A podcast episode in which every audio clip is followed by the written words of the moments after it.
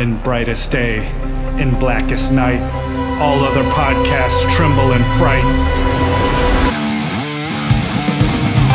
Losers cower before the power. Oranges lust and blues you can trust. Indigos feel and white ones heal. Yellow scare and green ones dare. That sapphire love and black hands glove will rock your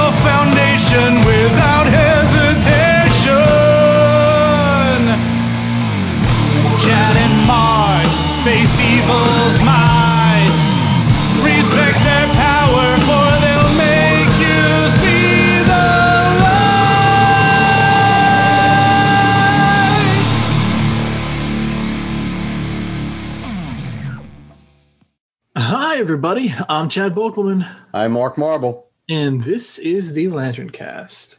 Episode 441. That's right. Tonight we are talking about the DC Pride issue that came out, the one shot uh, oversized issue uh, featuring an Alan Scott Obsidian story. Uh, obviously, that'll be our focus tonight. But before we get into that, we wanted to do some feedback that we've uh, been needing to get done. We're so far back. I don't remember. I don't remember. Did we actually do marks about the good episode as always? I don't know if we actually did that one. I'm pretty sure we did. Didn't you flag the Grussels thing as a way to I know I flagged Russell's. I just I think you were probably correct. All right, so let's do let's do Russell's. This weekend I was able to listen to the Green Lantern number two podcast. Most of the views expressed mirror my own. I'm not a big fan of the power battery blowing up again. I also thought that the assassin had some pretty thorough intel to know that the Guardians would be that the Guardian would be would be placed in the power battery, so he sabotaged the body when he killed the Guardian. I miss Dexter Soy. I enjoyed his work. I will wait and see how the book progresses. Thorne has moved the various lanterns across space, so it gives him the opportunity to tell their stories. I know the focus will be on John, Jo, Teen Lantern, however, I can hope. But we will have to wait and see if they have a story arc in the future. That is, in my opinion, one good thing about the Green Lantern Corps. There will always be stories to tell if editorial decides to go that route, that is. Three things that prompted this email Thorne's statement, a future state being over 10 years in the future. Does that mean that the current story is present day or in the future as well at a point shortly before future state? If set in the present, then 10 plus years is a long time to go without a power battery. Two big things happened in this issue the new structure of the Corps and the destruction of the battery. Both events, if handled separately, has the potential of several years worth of stories. Instead, as you talked about, both events happened in the same issue, and the power battery eruption seems to have made the most made the new structure moot. DC could have used the digital first tier for a Green Lantern Corps run. That would have been, in my opinion, a great place to explore some of the ramifications of the new Corps. If Thorne had gone with the restructured Corps plot line before the battery blowing up, I think they could have done a, a really cool thing. Being a fan of the of the Legion, that makes two of you. Uh, long live the Legion. I'm considering doing uh, Legion day to day Twitter project in 2023. You read it here first. I loved what Keith Giffen and uh, did in the five years later gap. At the back of most issues, there was a text piece which helped fill in the blanks. Hickman over in X Men uses similar text pieces as well. It would have been cool to have a text piece in the back of issue two in which they listed the core members, sector changes, maybe an official page from the book of Oa. Before I depart, if you just decide to read any of this on a podcast, then definitely edit it. We didn't because I've gotten long winded. On, on a couple of podcasts, you referenced deceased Red and Green Lantern members. Their appearances do, doesn't bat. Their appearance doesn't bother me because at the end of Death Metal, the statement was made that some of the dead had returned. So I believe the various deaths in Green Lantern still occurred. However, some characters were brought back from the dead. Honestly, I'm still waiting for a certain Butler in Gotham to return. I hope both of you had a good week and look forward to the next podcast. Keep up the great work, Russell. Awesome. Uh, so I guess we'll take the three things that prompted his email, huh? Because he was sounds like he was just agreeing with us on the other stuff. Yes. Okay. So Thorne's statement about the uh, future state being over 10 years in the future, he said 14. 14. Uh, um, Does that mean that the current story is present day or in the future as well at a point shortly before future state? If set in the present, then 10 years, 10 plus years is a long time to go without a power battery. I think that has to do with what Dan was talking about um, in terms of uh, the timeline behind this wall uh, that the Guardians can't see into being different. um, because the Geoffrey Thorne story uh, takes place in in both future state issues takes place with John Stewart and this woman's daughter that he met uh, when he lost his ring. And we can see that a lot of time has progressed just in the issues that we've read already. So I think Dan's theory that time moves differently in this sector of space or or in this this sort of blackout area that they're in uh, holds true. Uh, so I think when when you say 14 years in the future, I think really what we're saying is um, the story that was told in Future State by Geoffrey Thorne about John Stewart takes place uh, in 14 years of John Stewart's own personal timeline. If we're going with the the time displacement sort of thing, it makes as much sense as anything right now. So let's I, I say I can buy that. Yeah see two big things happen. This is uh, the new structure, the Corps, and the destruction. Okay, uh, this is another place where I'll have to reference Dan. Uh, have you watched any of his recent video? Like, do you subscribe to him on YouTube? I know that you're not like one of those people who has an account everywhere, so I'm not asking you. Do you subscribe to Dan's channel as a way of proving that you're actually interested in what he has to say? Which I do, but no, I have not. I have not watched any of his more recent uh, videos. Okay, so guys, uh, Dan Kurtzky's YouTube channel, we talk about it a lot. He said it uh, uh, on the times he's been on Mosaic Comics.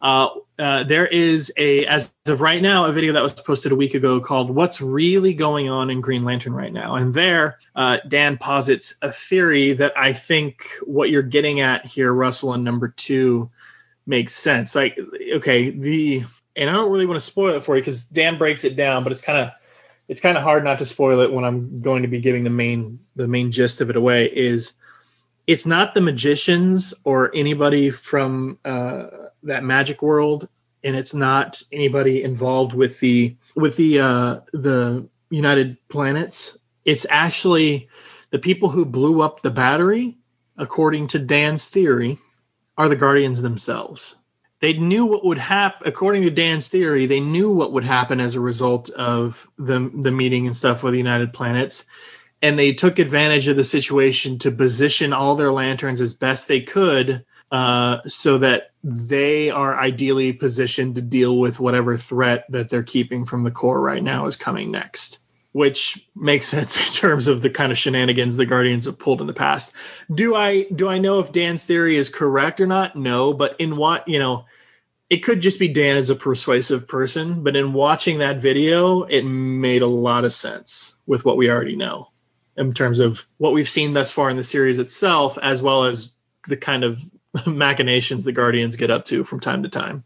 I could see that being true. I'm not sure if I'm as entirely as convinced of that. It would be eventually, if the Guardians keep doing stuff like this, it's going to be really difficult to have anybody work for them. And I understand that they kind of like they kind of gave the gave the attitude, well, we really don't give a rat's ass if you you know if you don't like it, you can quit because the service has always been voluntary.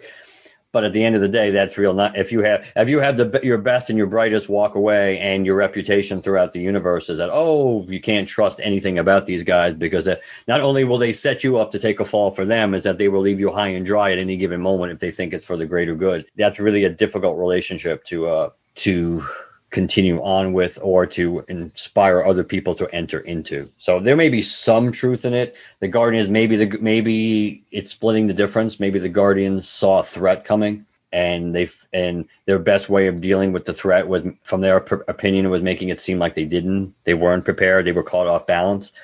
Who knows? Maybe they'll tie it into some stupid dark side stuff which oh god. Who knows?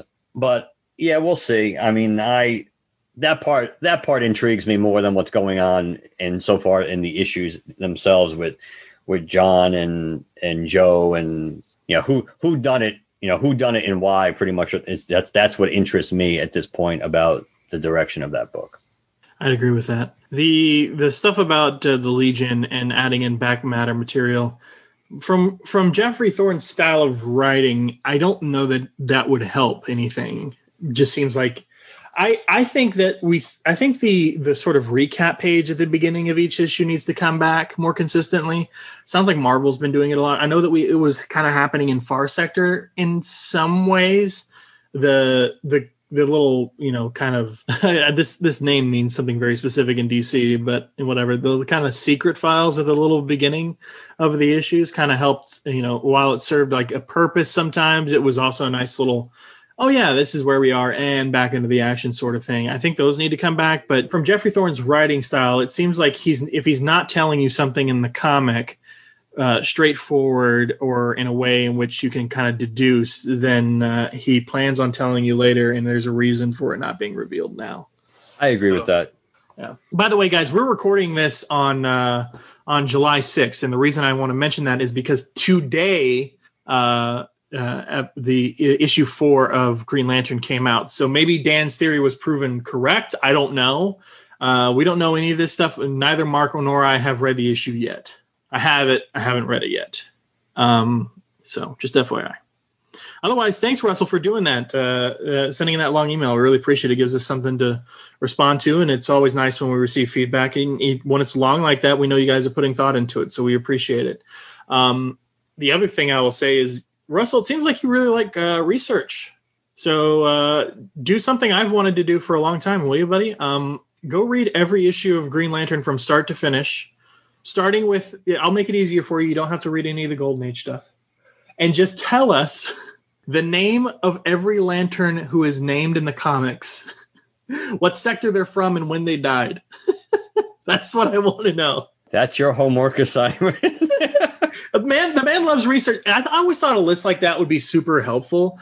Um, you know, just you know, so that continuity wise, it'd be fun. It, it just seems like when it comes to characters in the DC universe, when they died or even if they're dead, does not matter to DC in terms of characters they choose to put in the background in terms of the Corps. Like for all you know, like you could have Ch'p back there.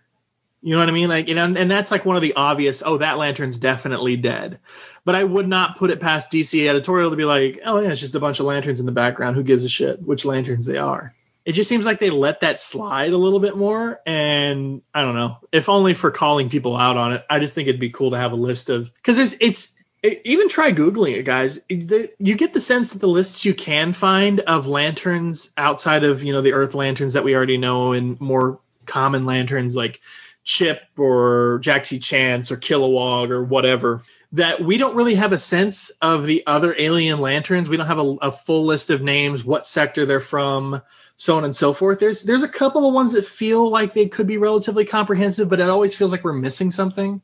And uh, it's it's a, it's one of those like random projects I've wanted to do for a long time, but I just there's and I don't have the time I don't have the time to do that. Uh, but you know whatever.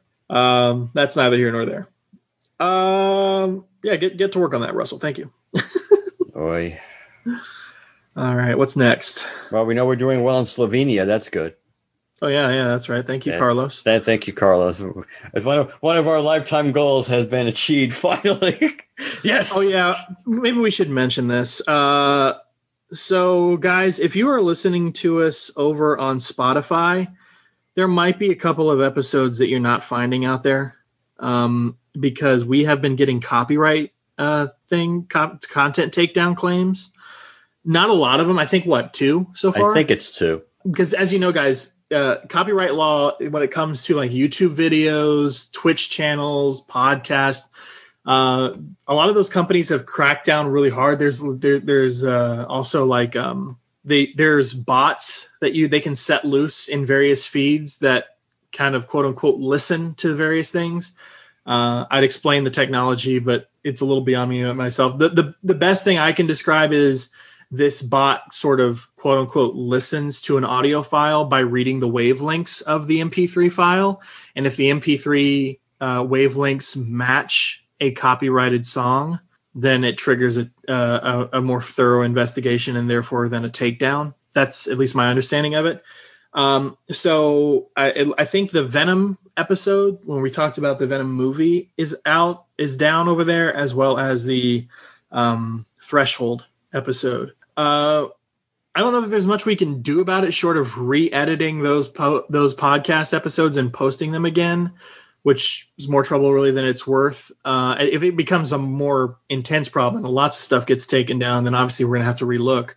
But um, it uh, all, all it would probably do is just change our uh, our process of using things that could potentially be copywritten. So in the future. But I just figured I'd mention it because I know some people out there are like, I want to find every episode of this podcast. Uh, so if you're a Spotify listener, you might be missing out just on two. And they're what? Those are at least 100 episodes ago or something. Yeah, it was a long time ago. Yeah. So not really the big deal in the long run, but figured we'd let you guys know. I guess the only other thing we have is the the text message. Yes, which I will try to translate because obviously it's not as bad as translating voice me- messages, but if we can, ju- it could have been a legitimate typo. I mean, depending how how they process text messages. But either way, it says, "Hey, Lantern Cast, first time viewing at the start of Thorne's new run. Just wanted to give a few takes from my side of things, being absent from so much of the recent GL stories. I read the entire Johns run a couple of months ago and fell in love with the whole world. I then started death metal and the Infinite Frontier stuff, so decided to try what they were doing with Green Lantern after hearing not great things overall from the Morrison run. I've been very happy, basically because I feel like I haven't missed too much at all besides Teen Lantern and the whole United Planets and stuff. I feel like it was a great jumping on point. Anyways, I'm happy I found you guys as I've been looking for a podcast just like this. Been going back through all new episodes, which has been fun as well. Good work, guys, and sorry for the long message, which was not long. So you're very Uh, welcome. Yeah, thank you, whoever that was. You didn't sign it, and all we see on our end is your phone number, so we won't read that out on the air. Um, you know, just kidding. It's 905. uh, but no, uh, seriously, thank you for that. This is uh, the first text message feedback we've gotten, right? I believe that is correct. Awesome. So thank you so much for doing that. Yeah, I mean, look, I, I I have to agree with him. I feel like the Green Lantern, the new Green Lantern run is a good jumping on point for people. I mean, that's probably due to it being so heavily tied in with Infinite Frontier in terms of, you know, the whole Infinite Frontier line is meant and designed to kind of be a jumping on point as well. Uh, maybe not as hardcore as, say, like a New 52 sort of thing was, but I, I feel like that's sort of one of the tenets of starting these Infinite Frontier books is you know, they be good jumping on points, but at the same time, that's it's kind of the goal of really any first issue of of, of a new run, right? It should be a good jumping on point. True. How do you feel about it? I think I think objectively it probably is a good jumping on point. I mean, it's certainly as it was mentioned that if you have not been were not reading the Morrison run, that the reality is you don't really need to know anything that happened in the Morrison run to begin to, to jump into the story. Uh, we know that they did try to purposely do a transition from Morrison's run to Thorne uh, to just to make everybody make it clear to everyone that it was in continuity that which a lot of people said suspected it might not be that it was kind of its own thing. But i think i think it could be somewhat confusing if you're not reading all the stuff if you're not reading anything else in dc and you don't care about the legion stuff and all the uh, united planets. I think it could still be somewhat rough around the edges but as far as understanding where the green lantern corps is and going forward and things like uh, uh, from that perspective, I do think it's probably, regardless of whether you like the direction it's going in, it's a it's a separate issue. It is an easy jumping on point for somebody who has been out of Green Lantern for a while. Yeah, that makes sense. All right. Was there anything else? Facebook or Twitter? I don't think I don't think so. Off the top of my head, I want to say no. All right, sounds good. All right, so we're moving on to the DC Pride issue. How we want to tackle this one? What do you mean? How do you want to tackle this one? We're doing we're doing the Alan Scott story. All right, let's do it. Go for it. Okay, so the Alan Scott story. I'm just flipping to it now. Uh, oops, and there it is. All right, I'm just. Uh, this is written by uh, Sam Johns, who did the script, Klaus Janson, who did the pencils and the inks. Uh, Dave McCaig is the colorist. Tom Napolitano uh, Tano is the letterer, and uh, Amido or Amadeo Turturro did the edits. Um, so basically, this is a story wherein uh, Obsidian and his his uh, boyfriend Damon are out for lunch, and uh, Obsidian is uh, just uh, why did I, why am I forgetting his real name? What's Obsidian's real name? Todd. Todd, that's right. Okay, Todd. Uh, so uh, Damon and Todd are out uh, having lunch, and they're about to meet uh, Alan. uh, and you know Todd being uh, sort of disconnected from Alan, obviously given. Uh, their history is kind of not really looking forward to the situation. It's going to be kind of an awkward small talk sort of a thing. Alan is looking forward to meeting his son's boyfriend. Uh, Alan is, you know, kind of remembering his own history uh, with uh, Jimmy um, and uh, the day that the train crashed and he found the power battery. Uh, he joins them uh, while Damon goes in to pay the bill. Alan and Todd start talking. Alan is having some trouble getting, you know, getting to his point. So Todd stands up and takes him to one of the back rooms, which is more of a social room uh, meant for special events. Uh, and Todd says it's mostly just uh, for drag bingo. So when they go in there, they uh, Todd transforms into Obsidian and says, "Hey, use the ring and, and show me instead. You trying you're trying to explain something." Alan uses the ring to introduce Jimmy to Obsidian. Uh, and you know, kind of tell the story a little more. Talks a bit about uh, this uh, this lunch this lunch place slash bar uh, that they have met at, and how back in the day it you know kind of it was the same thing but because of the stigma uh, of homosexuality and stuff uh, it was more clandestine you know you hope to catch somebody's eye and they follow you out the door sort of a thing it wasn't really overt or anything like that alan then reveals that he's been keeping tabs on todd uh, and that he doesn't know if he got his life together and that's what gave todd the confidence to come out or if coming out meant it made all the other little things weighing you down just that much easier to handle. All I knew was uh, I wanted that feeling. I needed something I hadn't known was missing. Uh, when Jimmy died, I had to go at that alone. Now I see maybe I didn't have to, but at the time I did what I thought I needed to survive. Uh, you're the reason I came out. Um, uh, he ends his little construct slideshow and uh, promises that he's going to make a better effort to be a better father.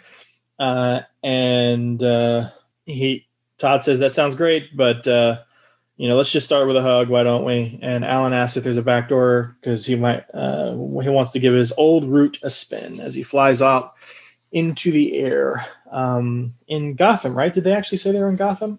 It would have to be. I believe they did. Um, yeah, that was Alan's old hunting grounds. So. Yes. All right. Uh, what do you think, man?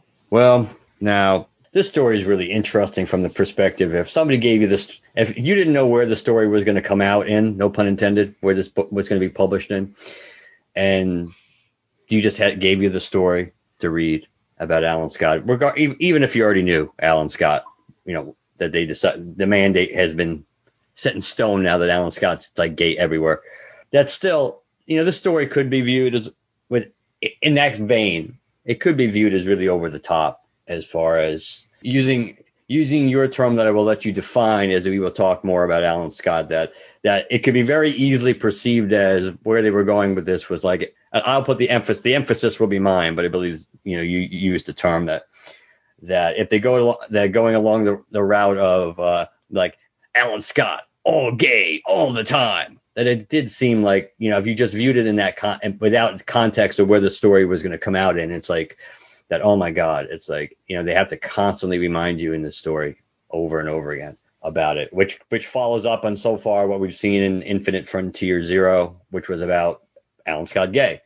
And even in even the what the little the reference point in infinite frontier one because i did read that that once again you can't have so far you, seemingly you can't have an alan scott appearance without them referencing the fact that he's gay. So just going just focusing in on the story again that in the context of the book that it that it was being published in, it makes sense. Now, are all the stories in this book so uh, so obvious in your face just about like the only story they have, the only thing they have to tell or talk about worthwhile about the characters is their sexual proclivity or whatever? No, there are some stories. I think I think there are some stories in this book that actually are relatively subtle and they, they're more like just general statements about relationships and how people treat other people, which you would think would be more of the focus. And there's others, which makes more the big picture. You think that would be what people would care about. You want everybody to be equal and be treated equal, and I'm the same as you, just because who I'm interested in shouldn't change that. You would think that's those are the kind of stories you, we'd, we'd want more of, as opposed to the other stories in this book, where there's a lot of innuendo and, and cracks and and things like that. That like the question story and even the Constantine story, I think falls into that mode too with the vampire and things like that. But so I some subtlety could work. And if they continue to go down this road with Alan Scott, that they can't tell an Alan Scott story without talking about his sexuality, that then it be, then it almost becomes tokenizing, and it becomes the it, it seems like it's it's it goes it goes against again the point that you're trying to get because you're basically saying well the only thing we find fascinating or interesting about Alan Scott worth talking about is sexuality, not who he is as a person, because your sexuality is only part of who you are as a person. I understand some people it's more, especially if you're an if you're like an activist and things like that, then you're then I can I can see that. But for many people, I'd say the majority of people, it's a part of who you are. There's lots of other things. That's why you can have people. That's why you can have people that have different that on the surface because of how they who they are and what they stand for on a certain issue they can vote in a different, completely different direction because, oh well, yeah, in this issue I disagree with, but nine out of ten on the, the other issues I agree with the other side, so that's why I voted because it's not just one thing for me.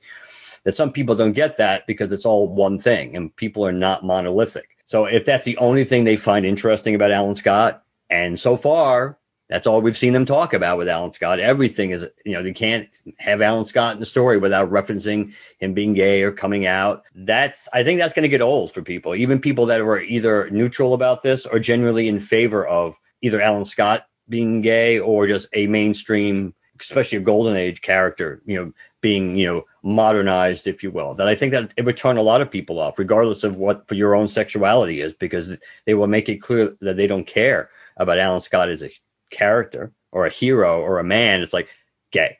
Alan Scott, gay. Did we mention that he's gay? Yeah, gay. But in the context of this book, it does fit. I understand it. If this was not in this book, it would be, I think, a harder sell, and it would be hard not to look at the over, you know, the beating you over the head with it over and over again. But it's, you know, it's okay. As as much as this story did seem a little over the top, it still can't be as bad as that. The Tynion quote about the uh, I love I love them with all of my mind. That garbage. I mean, that's good. That has to rank up there as one of the worst worst quotes I've ever read in a comic book. So I don't. So not, it's, it's almost hard to tell a, a story with Alan Scott that's going to make me more aggravated than, than that because of that quote. But I just hope they don't this for for multiple reasons. I just think it will defeat their ultimate purpose if their purpose is to want people to be accepting of other people. They're different. You know, we have our differences, but you know, at the end we're all the same people. But if all you, all you talk about is the differences all the time, then that doesn't really seem to jibe with that, or it can not jibe with that. That's it. Yeah. Uh, no, I, I I get what you mean. Yeah. Outside of the context of the book in which it was published in, I would definitely say it'd be something problematic that we'd be seeing, uh, you know, kind of a trend here uh, of this is all they're going to tell with Alan. I think, you know, obviously we're going to be getting Infinite Frontier, the series proper moving forward, and uh, you know that's however many issues that's supposed to be. Uh, and you know, the last time we we ourselves saw them, uh, Jade had disappeared. Um, so I think, which we still need to cover, I think, right? But Infinite Frontier? Yeah, yeah. Yeah. Yeah, yeah. Uh, so I'm just sorry. I'm, I'm I'm trying. It's, it's, sometimes hard for me to distinguish what I've read versus what I've talked about. um, so okay, yeah, it's just uh uh because his you know it's it's not much of a spoiler, but because his daughter's gone, uh, there's obviously more stuff to focus on here. Uh, in terms of a more regular series for us to focus in on him. Um, I don't think this is the last we'll get of it because I think he's a little different in terms of some of the other characters. I think obviously people like Renee Montoya or Batwoman are a little more, or Harley and Ivy are a little more prominent in that regard. Alan is a legacy character, so it means something a little different. They've uh, I mean the the the change to his to his sexuality or whatever is is almost not even a change. It's just like a, a retcon. You know, we he was living in secret, sort of a thing. Um, so I I think because of the circumstances being a little bit different, well, this isn't the end of it. But you know, they've you know they've got a whole series to to really flesh him out um, outside of his sexuality. So uh, I guess it's just kind of boils down to it remains to be seen. Um, but as for the issue, it's uh, the the story itself. I I enjoyed it.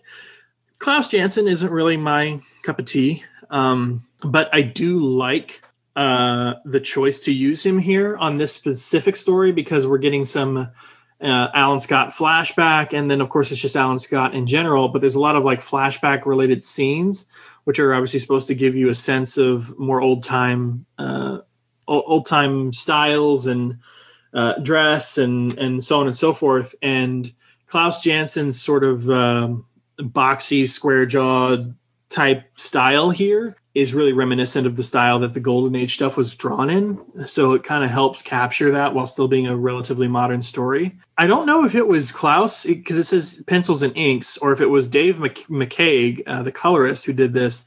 But did you notice all the pointillism in this? So much pointillism. Yeah, that is true, actually. Um, I haven't seen pointillism used so heavily uh, in something before, and that also really serves that golden age sort of thing because pointillism was really used quite a lot in the golden and, and early silver age. So that's cool. And what was also interesting to me about this is so Alan, you know, it's it's canon now. Alan's gay. Great. Uh, I that and he had trouble coming out, and he grew up in this era where it was, you know, all but illegal, uh, or including illegal. And it turns out, and some of the stuff he's saying here, it sounds like.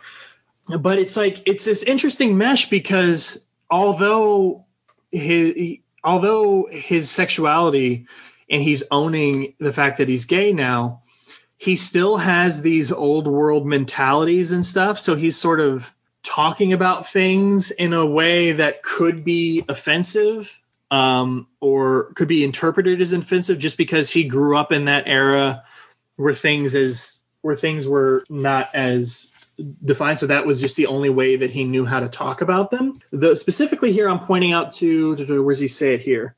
Okay, here we go. You see, prohibition had only just been lifted, but it was still illegal to serve patrons of uh, certain uh, intrigue. Unsurprisingly, because of that, most bars like this didn't have their liquor license. That's how they did it. They claimed we had corrupted moral fiber, and they made us criminals to prove it. For a young man making his name in justice, getting political felt too risky. To which Todd responds, "Is getting political? You mean existing?" So the way the way Alan kind of copes with things, defines things, kind of sets them up in their own context from the age in which he grew up in. He's obviously not intending to be offensive in any way because that's that's who he is, but using kind of scapegoat phrases like getting political uh, just to describe you know living out your sexuality.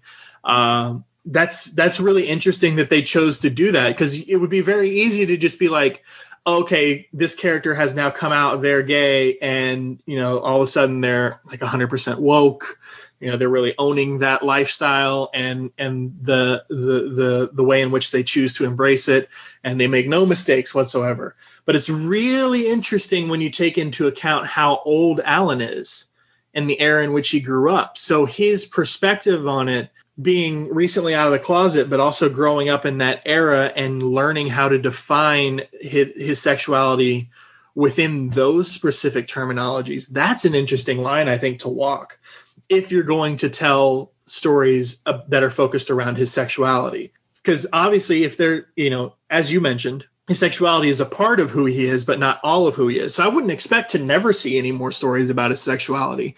So I would think in a in those times when we come back to telling stories about his sexuality or it's brought up, that dichotomy, that that very interesting line that only Alan Scott can walk in terms of because he's been around since World War II, right? His the the the way age has impacted him is different from a lot of other people. He has this very unique advantage of being what I said. He's recently out, but also of an era that defines things a certain way. So how do those thing two things fight against each other? That is true. If they if they do something along those lines, that again would be they'd be using the change in Alan Scott to to talk about talk about the issue from a from a well it could be viewed subtly too, but it but it, it it's a not it's dealing with bigger picture aspects of what's going on, but not but again doing it in a more let's say intellectual way as opposed to just you know constantly just having Alan Scott out on the town, Alan, you know things like that. I I mean obviously we know we knew that they wouldn't do this with this character if they weren't planning on telling stories, I- including that aspect into his life and, and how they chronicle his life. Yeah. But the issue, but the diff, but like like you said, like I said, the difference is if that's all they're going to talk about, because then it becomes well, clearly, it's like because you look at you look at the choices, like the I mean, in this issue, yeah, you knew you were going to get a story like this. It could have been, I mean, again, depending on one's perspective, it could have been even like the I think even the Harley and Poison Ivy story was a, a, a more subtle story. You could make a case even the Batwoman story was more subtle than what they did with Alan. And you know, and if you were mm-hmm. splitting the stories up in this book between like subtle and non-subtle, but that if you're going to you look at Infinite Frontier, Infinite Frontier didn't have to be about Zero, did not have to be about Alan coming out. I mean, really, that's kind of an odd choice based on what's going on in the. Really, we're talking about big the big picture universe things that they're trying to present. I know it's about choices and different and, and which is ultimately ironically it's ultimately ironic because the fact that yes you're supposed to have infinite possibilities except from the mandated from editorial that Alan Scott has to be gay now everywhere so there really aren't infinite possibilities with Alan Scott but they chose to tell that story in that issue. It's not like the story was about sexuality moving the Dinah and Ollie thing in bed aside. That that's not what the book was about. They chose to tell that to you know that was the story they chose to tell. So it may again it makes you wonder like well if somebody if somebody which we know right now wouldn't be the case at DC but if somebody said we really don't think that's the kind of story you should tell in this issue is a jump is the major league is jumping on point for where we're going next not that we're against that story you can tell that story we just don't think that's the Alan Scott that that shouldn't be the you know the crux of the Alan Scott story we're gonna in this issue makes you wonder if they would have been an Alan Scott story even in that issue if, mm-hmm. if, if, if they said oh you can include Alan Scott and maybe even allude to it, but don't we don't want that to be the crux of the story because that's not the time and place for that. Makes you wonder if they even would touch. Makes you wonder in general if they would be touching Alan Scott if if if, if they didn't have that go-to thing now with him that justifies telling stories with him. And I guess that's one of the that's one of my concerns because if that's we'll find that out. If every single Alan Scott story is mostly about or exclusively about his sexuality, then that almost tells you right there they're not interested in telling Alan Scott stories. They're interested in telling gay Alan Scott stories, mm-hmm. using him as a mouthpiece to tell stories that certain writers want to tell, which is fine. If that, but again, you didn't need to have Alan Scott be the character for that. If make a new character, um, because it's not really proving the point. Like it's like beat. It's, I don't want to beat a you know dead horse. It's not. It's not really showing much about diversity and acceptance. If if you if you yourself can only con- say the only thing we the only thing interesting about this character we have to say is gay, his sexuality, which again, one part of who he is, not all of who he is. Hmm. But we'll see. All right. But it, but it, does, but it does, but it did, cons- but it did concern me because of so far the tra- the limited sample size isn't good so far based on where they want to go with or where they seem to be going with Alan Scott. Yeah. Uh, how do you feel about the rest of the Pride stories? I thought for the most part, I mean, I like the book overall. Like I said, the uh, the Constantine story, there was a lot of over the top stuff there with the with the comments and. I really just have no interest in those characters. I mean, I, I don't either. Constantine, I, yeah, but the the other characters that it was focusing on, I just historically I don't really care. Yeah, I mean, I didn't have much background either. I mean, Constantine was the only one I cared about too, but I just I just thought some of the humor and even and even the stuff with Montoya, I thought with the uh the you know with the comments with the guy she was fighting, it's like that just seemed a little over the top again. But I like the Harley story, I like the Batwoman story. Um, I think looking at most, you know, trying to look at the ones who I like, you know, the stories that I, I mean, the Dreamer story was fine. I, the Aqualad story was interesting, but see, in a way that, in a way that was pretty cool from the perspective that, in a way, that's the way it's, it's subtle but not subtle. I mean, obviously they're at, a, they're at, they're at the parade, so that's right in, right in your face, which is fine. But the fact that, you know, that again, this is one aspect of who everybody is, but then, you know, that the threat, the threat shows up and everybody switches into their hero gear and does what mm-hmm. needs to be done to do, you know, to deal with the threat. I thought overall it was good, and I just think that I thought the stories that worked that were more subtle appealed to me more, and the Alan Scott story was it was not the, I don't think it certainly was not the story I liked the least in this book, but it was certainly one of those lessons. It was not it arguably is the least subtle story of all of them because it's just constant constant reminders over and over again that did we tell you he's gay? Did you forget that he's gay? Make sure you remind people that he's gay but the I like the I think the art I like the art. I think the art worked in this story. Like you said, it, it is golden age ish. So I think it works. And I'm just hoping that they tell Alan Scott stories that are not that that's not all they have to say about Alan Scott. Yeah. So for me, the Batwoman one, not really for me. Batwoman's sort of trippy side has never really appealed to me in terms of when those stories are told using that sort of uh, that sort of uh, dr- window dressing. It, it's always paired with a, an art style that I don't quite hate but don't quite like either. Um, so I feel like the same thing is said here. Although I thought what it was saying about the opposite side of the mirror was an interesting way to put things into perspective so that you could say if you weren't of uh, uh, uh, of the uh, LGBTQIA plus community that you could maybe in a way understand where a character like that is coming from. So that was interesting, kind of putting it in that context of the opposite side of the mirror. Uh, and kind of interesting, kind of saying that the you know I grew up thinking that the that opposite means bad essentially, and that's not nec- that's not the case. Um, again, the Constantine thing, I don't really care about those characters, so I kind of I'll be honest. Even when I actually tried to read that story, I glossed over it. Uh, there is a uh, Brittney Williams um, one-page spread of uh, Jo, Lantern Jo Mullein, so that was cool looking.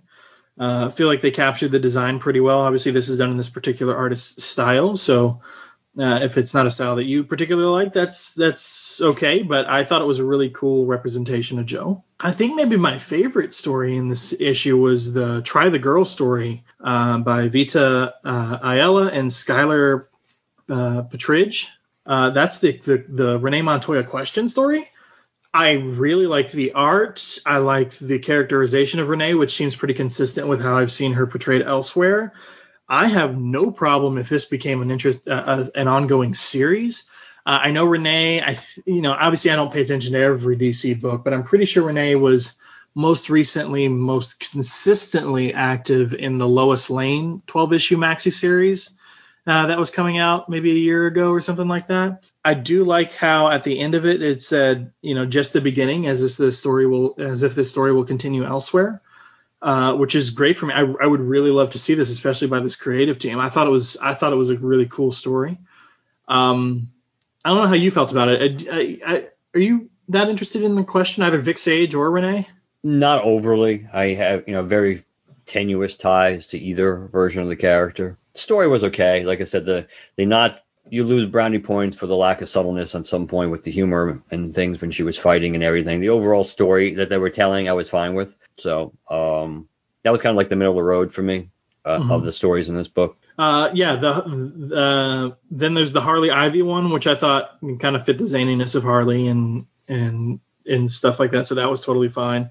Um, then there was the Future Flash uh, and Aquaman story, which is the Justice League that we saw in Future State. Yes. Um, this is the they them pronouns Flash, um, and you know kind of like they the two have a date set up and you know they're they, we're following the whole flashes are notoriously late thing thought that was kind of a cute little thing to do it did do one thing i don't like in in anthology things where it's meant to be like a really short thing it introduced and and uh, kind of took care of a new villain relatively quickly which i don't like when that happens because basically this flash gets their own mirror master which Mirror Master is supposed to be one of the iconic villains for for Flash in terms of uh, in terms of uh, their rogues gallery. So having a new Mirror Master shouldn't be that light of a thing, and yet they're introduced and then taken out within a page.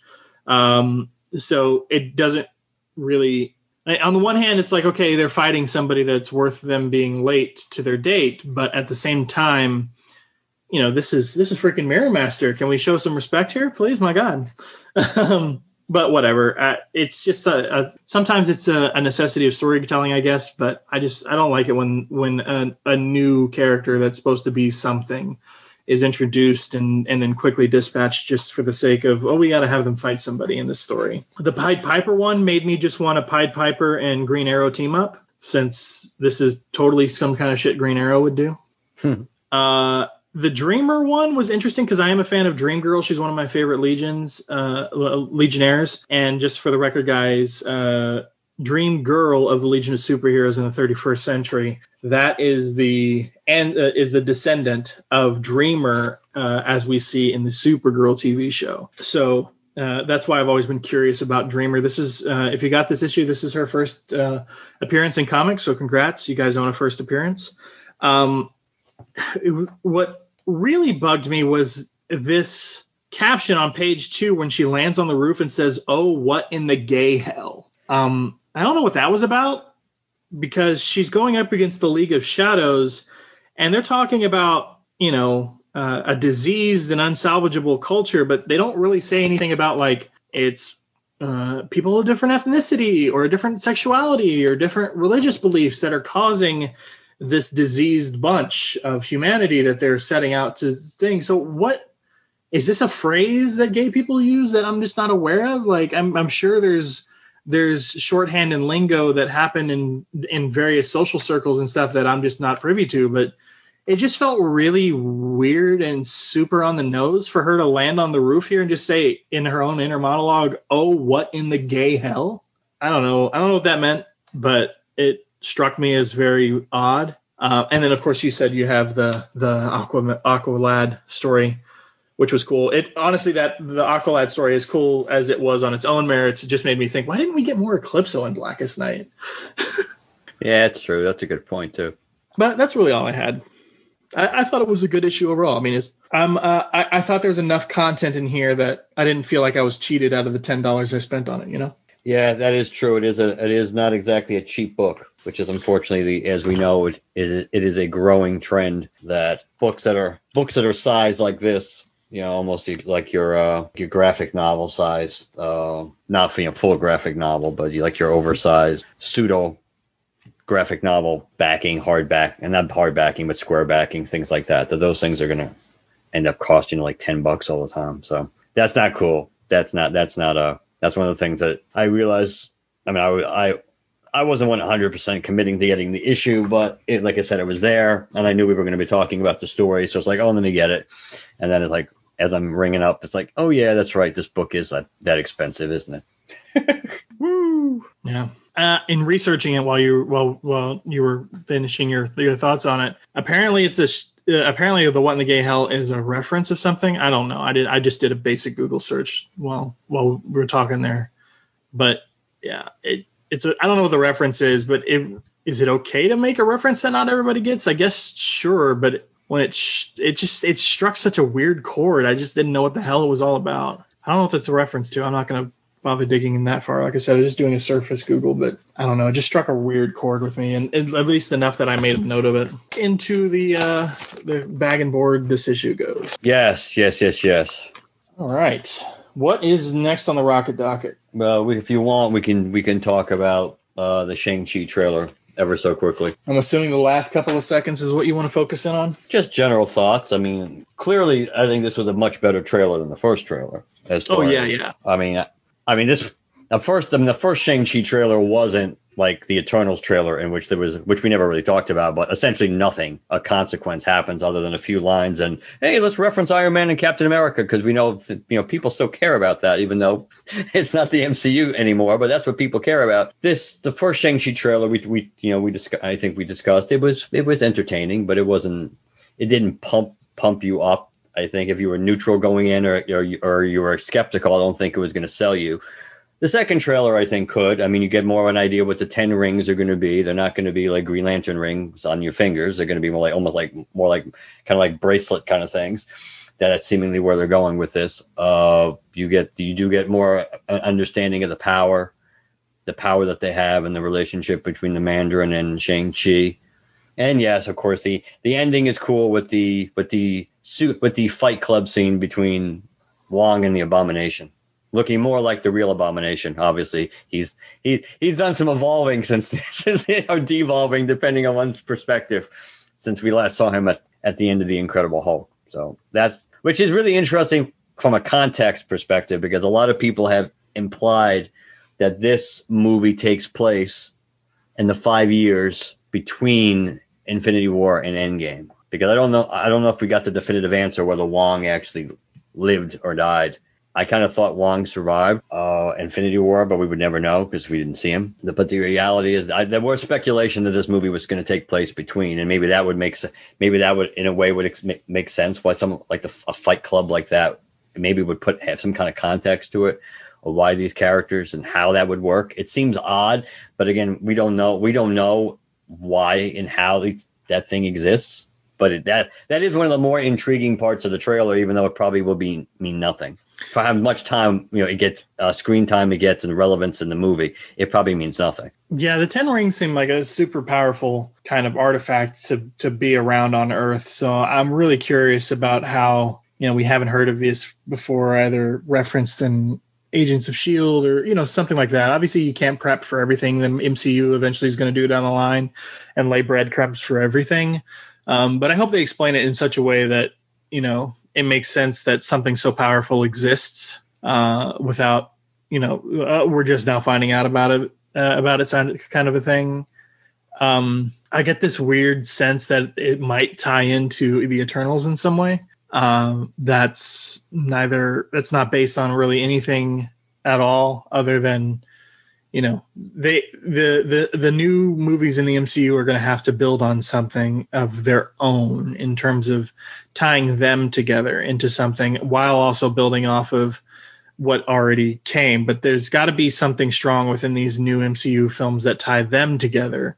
Um, so I'm wondering if the Eternals might be that touch point although since it's such an unfounded property I don't know that it makes sense to hedge your bets on that one. But that's the only thing I'm thinking of there. Um, there's a lot of sci-fi here uh, in terms of you know magic and and things like that that interests me. It makes me a little bit worried that we're not going to see as much kung fu as I thought we were, but I don't know. I there's there's the part of me that wants to see sort of like classic 70s era kung fu film the fight choreography that's sort of raw and down and dirty, you know, no special effects, just, you know, real training and real professionals going at it on screen in, in, in a really impressive way. But at the same time, you know, it seems like they're going to overlay some really cool action sequences and, and, and CGI on top of it. But I just hope that there's a good balance because I really was looking forward to seeing some raw kung fu in this. So I'm hoping I'm hoping that we still get that. And of course, yeah, the abomination thing was interesting.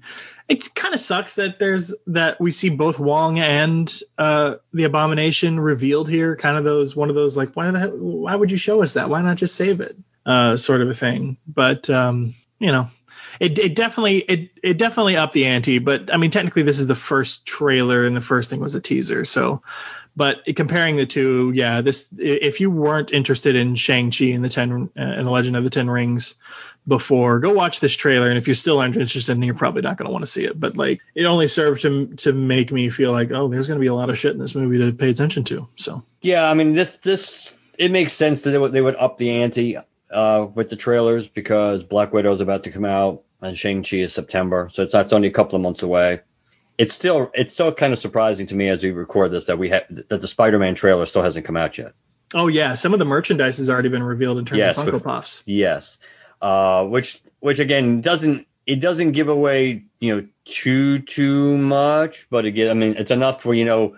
Well, now we won't talk. Let's hold I'll hold off on talking about you know specifics that would technically could be some spoilers, even though we be not in context since we have no idea how it, how it's going to play into the movie, at least until we get the trailer. But it's still, I mean, it makes no sense why that trailer. I mean, it still could. Today's only Tuesday. It makes no sense why this trailer didn't. That trailer, if it doesn't drop before Black Widow, you would think they'd want this trailer to be on Black Widow. I know they're going to have, yeah, Shang, you know, Shang Chi will be on it, but that's that's another that's another plus to having you. The only reason that the only reason that you wouldn't drop it is because it might take away some of the you know hype for Black Widow, which is probably why they should have already dropped it. Um, but it's still weird. Usually, when you have a big movie that that people are really interested in and they're interested in the trailer, you you'd want to put it on another one of your big movies because it's an extra bonus for people. It's less of a bonus as it used to be a few years ago because now you can always watch the trailer online even though sometimes they you know, they hold the trailer for a day or two before they release it online. But all you need is one person to you know to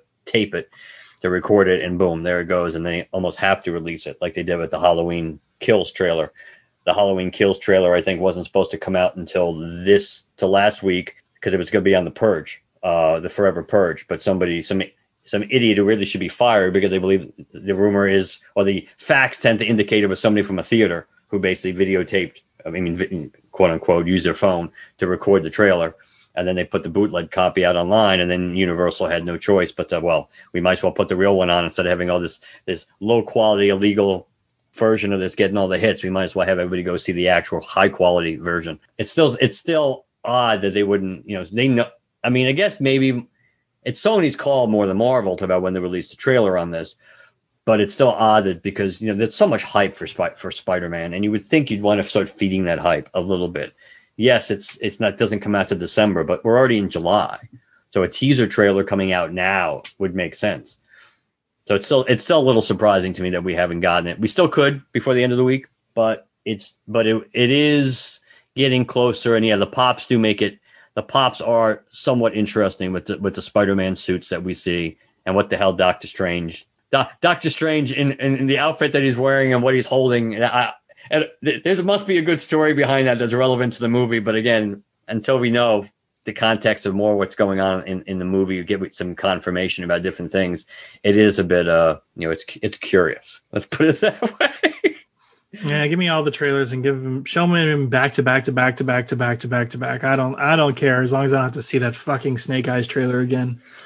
Which is I've funny because I because I had just seen. We went to go see whatever I forget which movie we went to go see that the first Snake Eyes trailer was on, and then literally the next then I think it went back and forth. It's like we saw the original Snake Eyes trailer, then they had the second trailer, which it's like the retconning everything about him seemingly, and uh, and then then I think last week when we saw uh, Conjuring, which makes sense because Conjuring's been out for like a month, that we saw the original Snake Eyes trailer again. Yeah, I don't, I don't have much of an interest in that. It doesn't mean I won't go see it because you know with with the Regal Crown Club, I mean the uh, the unlimited plan thing, that's only like 50 cents 50 cents if you get your ticket online or else if you get it you get it the day of at the kiosk it's it doesn't even cost you 50 cents it's i'll probably go see it probably because there'll be nothing better to see that week but i'm i'm much more excited to to see escape room uh tournament of champions next week than i am to go see uh gi joe origins snake eyes. Yeah that, that stupid trailer's been everywhere. Um okay. Sounds good. Anything else that we wanted to talk about?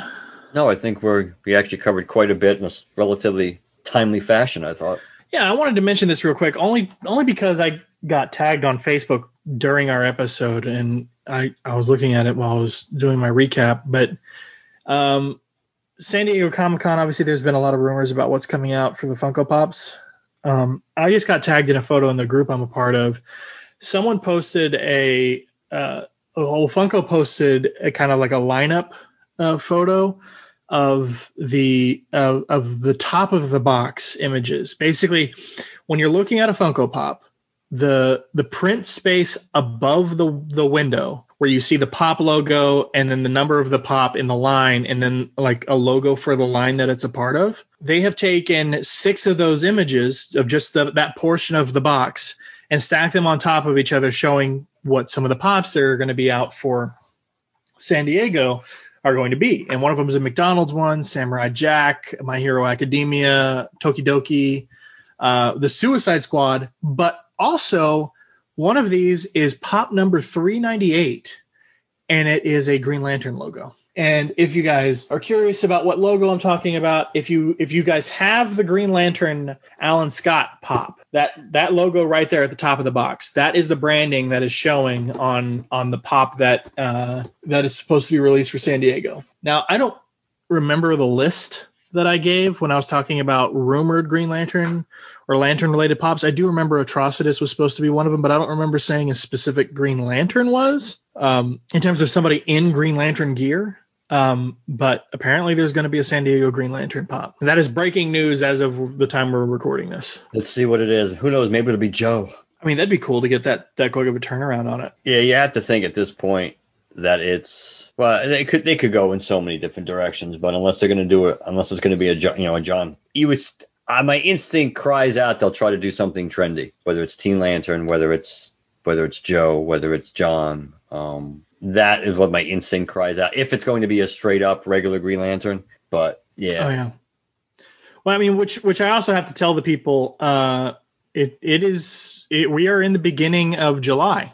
So uh, whatever happened to the once a quarter Hot Topic related Funko Pops that were supposed to be coming out? Hot Topic exclusive Lantern related Funko Pops. So I said on Twitter, I said, well, tomorrow is June 31st. Obviously, I posted it on June 30th. So much for those once a quarter Green Lantern related pops. A hot topic, uh, and then I also tagged their representative, HT Nerdette, Hot Topic Nerdette. I said, where's the White Lantern that was supposedly next? Well, I actually got a reply from uh, Hot Topic Nerdette who said plans have changed, but it'll be sooner rather than, or it'll be sooner than later. So I wasn't expecting. I mean, obviously that's a a, a non-news sort of news bit, but I wasn't actually expecting a reply. Uh, but apparently there are still plans for more Hot Topic exclusive Lantern pops. It's just apparently they're not meeting their original uh, once a quarter deadline that they po- imposed upon themselves. Which So is dis- that, that which is pop is dis- still coming. yeah, which is disappointing that they did not. We had hoped that maybe at the end of June that they would have at least put out Atrocitus for pre-order, um, or at least announced they were putting, you know, when when the pre-order date is going to be.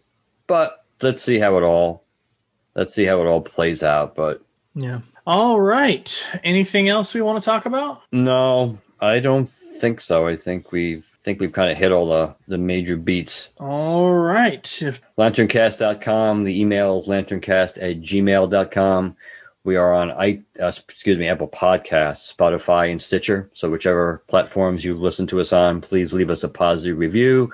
Twitter, Facebook, use hashtag GLCast to track us down there. Last but not least, text or leave us a voicemail at 708 Lantern. 708 Lantern and let us know what you think. That's right. Next week we're talking uh, Infinite Frontier. That is the plan, yes. All right, guys. We'll talk to you later. Good night, everybody. Good night.